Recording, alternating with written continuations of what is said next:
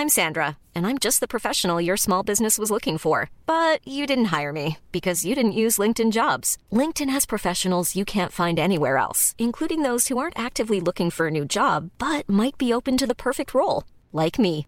In a given month, over 70% of LinkedIn users don't visit other leading job sites. So if you're not looking on LinkedIn, you'll miss out on great candidates like Sandra. Start hiring professionals like a professional. Post your free job on linkedin.com/people today.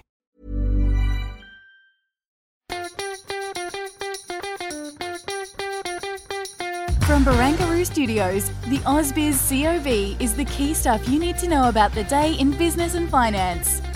G'day and welcome to the COB. Great to have your company. I'm Andrew Geoghegan.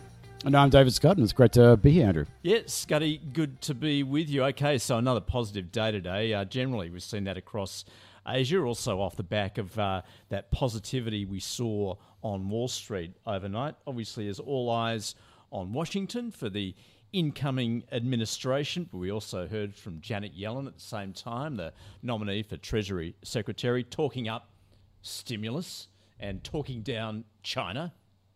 Yeah, sounds uh, sounds like a fairly familiar scenario, different administration, but uh, same tack. But uh, I did find it really um, strange. Uh, we of course had so many uh, headlines relating to uh, you know, fiscal stimulus in particular over the past uh, week or so, including the knowledge from the Biden administration that uh, they're trying to go and get a 1.9 trillion dollar package through, which of course the markets didn't really react to. In fact, we're a little bit weaker late last week, but then lo and behold, uh, Treasury Secretary elect uh, Janet Yellen uh, was speaking overnight after releasing comments earlier in the day. Uh, talking about the need for a go big or go home uh, stimulus package, and the markets lapped it up. So uh, initially discounted it, and then discounted again, and decided it was bullish, and decided to buy Yeah. equities. Yeah, well, uh, and obviously that flowed through to the Australian market. We saw um, some nine of 11 sectors moving higher today. I guess the, the laggards uh, coming in the consumer discretionary and the financial sectors, they, they dropped today. Yeah, look, uh, two sectors have had a pretty good run, like most of us out there uh, over the last little bit, but a uh, bit of profit taking moving through. Of course, we saw a couple of bullish broker moves when it came to the banks yesterday that really went and set them uh, on fire when it came to price gains. Um, the consumers exactly the same, so we're seeing really, really strong figures that have been released when it comes to sales, uh, obviously benefiting from the uh, the inability to go and spend, particularly when it comes to international travel. But uh, it's interesting. I don't think it's the actual reason why, but we saw that uh, the Westpac Consumer Confidence uh, Survey released today, a little bit softer, still positive, but uh, just interesting and, and made you think, well, although we're still feeling pretty optimistic as a collective whole, we're not quite as uh, exuberant as we would say maybe we were at the end of last year. But uh, still higher at this point than we were this time last year. Yeah. So that's a, clearly a positive too I, going I don't know about you, mate, but uh, certainly this time last year, we're, we're all choking with smoke. Now, of course, we've had a pandemic in between and we're still battling that, Yeah. but it's certainly a lot better right now than, uh, than suffocating on bushfire smoke. Yeah, oh, of course, and the pandemic was just getting going at this time last year at the same time. Um, so we also saw, obviously, the NASDAQ showing um, considerable strength overnight. That was uh, somewhat uh, reflected here, too, as far as IT stocks are concerned. And Afterpay shares up yet again, close to, well, over 5%. Yeah, it's uh, an amazing run. Uh, everyone knows my uh, my uh, concerns about the, the, the broader sector, but uh, for the time being, I'm extremely wrong based on what the price movements are. We saw Jefferies initiate a buy rating on that stock with a price target in excess of 150 bucks, and uh, off to the races again. So uh, certainly seems to be nothing holding that sector down. It's just an amazing run, isn't it? Uh, how strong it's been over the past 10 months or so. So just uh, so we ended up with uh, as far as the top 200 is concerned, uh, we're up uh, just over seven points. So it's uh, close to 0.6 of a percent higher. That's uh, you know scoff at that. As far as the big move is concerned, Avita Therapeutics up the same amount as the broader index. Um, it oh, no, sorry, in fact, it was up uh, 57 cents, up nine percent, over nine percent. Whereas Megaport, Scuddy, falling down close to five percent. Yeah, Megaport, of course, had its uh, quarterly update released uh, two sessions earlier. We spoke uh, to uh, Vincent Cook, the, uh, the the chief executive there, uh, yesterday, and a few broker moves came through. A little bit downbeat on the the prospects for the company. There's a lot of growth expectations built in there, so I wonder whether that will be persisting. But certainly for the time being, yeah, Megaport MP1 had a bit of a soft day today. Yeah, and um, also a focus today on on the show as far as the travel sector is concerned. Um, had a couple of guests, uh, Kyle McIntyre from Firetrail Investments, talking up the opportunities for some of those uh, uh, those uh, travel stocks, uh, and also um, talking airports as well. Uh, James Gerrish from Shaw and Partners, in particular as far as Sydney airports is concerned. Yeah, it's an interesting space. Like we both know firsthand how uh, how difficult it's been to go and travel and uh, the disruptions being caused by those border shutters. Uh, particularly, like no, I think until we actually go and start to see those domestic borders, uh, you know, come down a bit more certainty in that space, it's really difficult to get enthusiastic about either Sydney airports or Qantas because a lot of uh, income is derived from uh, from domestic services. Mm. So to me, like no, once once you and myself can actually go and say, well, we can go and book a family holiday or go and travel freely across the country. It's for me personally, I think it's difficult to get too uh, too excited about it. Yeah, I mean, I've been to Sydney Airport a couple of times just in the past month, and there is no one there. Absolutely no one. All the shops are shuttered at the same time. That's where we're at at the moment. But you know it's going to come back. Mm. It's a question of when. Yeah, ab- absolutely. And uh, it was. I, I went and flew to uh, Adelaide uh, late last year, and uh, suddenly it was pretty eerie just sitting around. Though you're right, there was one store that was open. I'm sure JobKeeper was doing it, so it's tricked there. But uh, very, very unusual scenes. And look, we all hope it comes back. But uh, no, there's there's talk that potentially now we're talking to 2022 calendar year to go and have the international border open. I think that's now basically the baseline scenario. And then, of course, trying to convince Australians to go and let people into the country who potentially may be carrying the virus, uh, even with the vaccine rollout that will be done this year, I think it's going to be a very, very difficult task. So, given where we're at at the moment, um, and and we've seen the the broad rally uh, as far as equities are concerned, the question is, you know, as far as buy, hold, and sell is concerned, I put this question uh, to Steve Everett uh, at Belvedere Shares Management. I said, you know, what what your sell? He said, I don't have a sell. so to me, I said, You've got FOGO.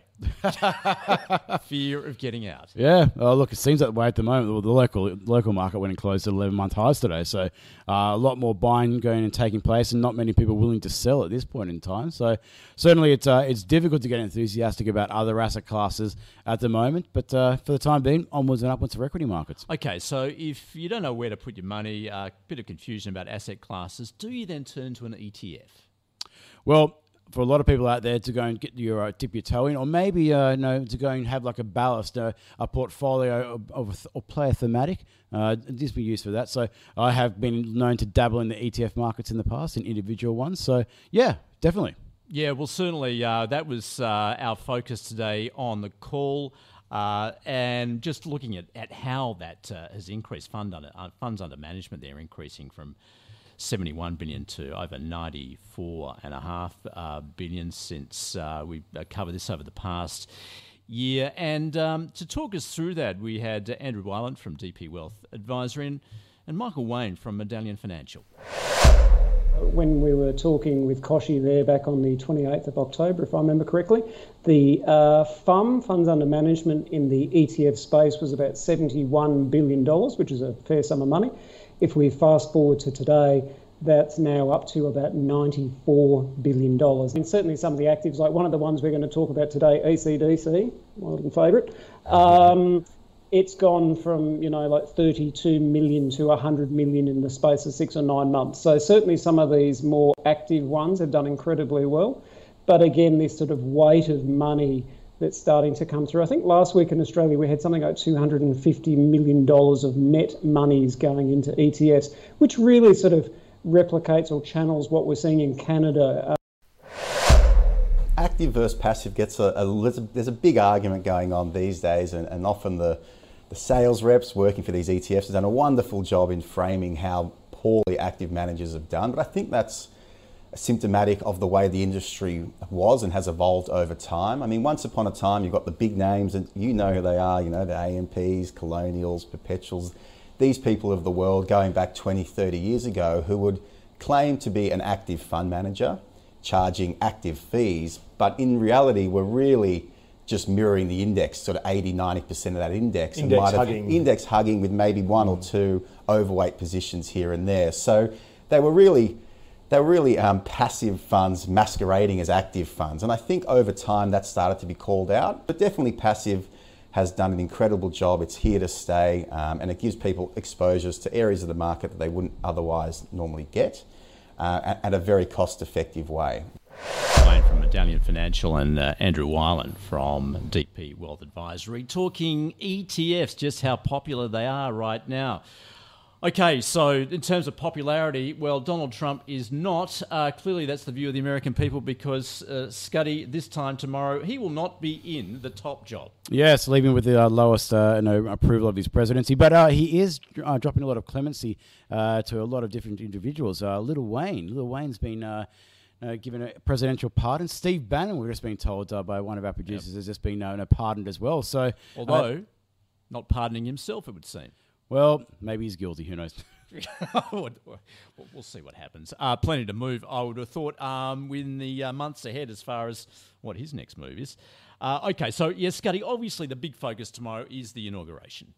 Absolutely. Uh, I'm definitely going to move uh, markets unless there is some kind of an uh, unusual event. Let's hope there's nothing that's going to go and take place like that. But uh, look, the pomp and ceremony that we'll see, even with reduced numbers there in Washington, D.C., uh, it's still a spectacle to go and, and, keep an eye on. So that'll be, of course, kicking off uh, in the wee small hours of the morning here on Australia's East Coast. But we'll have it covered here tomorrow. And uh, speaking a lot about you know, the implications of, uh, of Joe Biden's presidency in the first few days, and in particular his presidential orders that may be put through and what the implications will be for, uh, for financial markets. Yeah, and of course, talking stimulus, uh, always talking stimulus. And Stimmy's always on the cards. Yeah, well, particularly also uh, likely to hear more from Janet Yellen, assuming she is confirmed as the new Treasury Secretary. Yeah, so as you mentioned tomorrow, uh, a lot of reaction just as far as those. Uh, what's going on in Washington. Alex uh, Turman will be joining us. He's from Bondi Partners uh, in Washington. He'll has, have his own unique perspective on that. And uh, also, we'll uh, have the view from uh, Peter Gray from Zip so uh, I know that's that'll be an interesting space, obviously, because we're always talking about buy now, pay later. Yeah, Zip's uh, Zip's rebounded about twenty percent from its uh, its recent lows, and you know, getting some uh, some popularity there, of course, back in the investment uh, community. Interesting to go and, uh, and pose a question: uh, why its share price has lagged Afterpay's in recent times. Uh, we going to get some thoughts on what potentially is a plan ahead for uh, for Zip, still a very major play in that space. And we'll also be talking to Justin Werner, Chief Executive of Nickel Mines. So Nickel, another metal out there worth talking about uh, as it prepares to acquire uh, half of Indonesia's uh, angel nickel industry. So a lot to get through, Scuddy. Yeah, I know you're excited. Yeah, I've also got the uh, the labour force survey as well here in Indeed. Australia for December, and uh, I was having a look at the the range of expectations, which uh, generally tells you that no one's got any idea. I think the range of uh, no individual economist forecasts is like fifteen thousand to seventy thousand. I went and looked at the uh, reference date. It's before the lockdown of the northern beaches, so I've got a little inkling that it might be a bumper number, and I wouldn't be surprised to see a six digit uh, game when it comes to employment employment growth. So we'll see what happens tomorrow at 11:30. Yeah, and also the Melbourne Institute will be coming out with its consumer inflation expectations as well. Yeah, whether that moves the markets probably I know a little bit debatable, but it's always interesting to go and see what I uh, know how the consumer is feeling about inflation because if they think inflation is becoming unhinged, uh, it does have implications for wage growth and spending patterns and everything else. So it is worthwhile having a look at. All right. Well, that is the COB for Wednesday. Another exciting day, perhaps an even more exciting day tomorrow. Exactly right. We're on the downhill run into the weekend already. I'm looking forward to it. Big day tomorrow. We'll see you then. Cheers.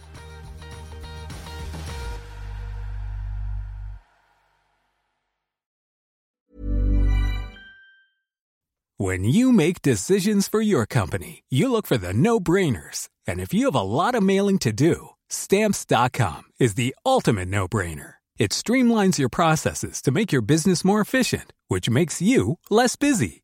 Mail checks, invoices, legal documents, and everything you need to keep your business running with Stamps.com.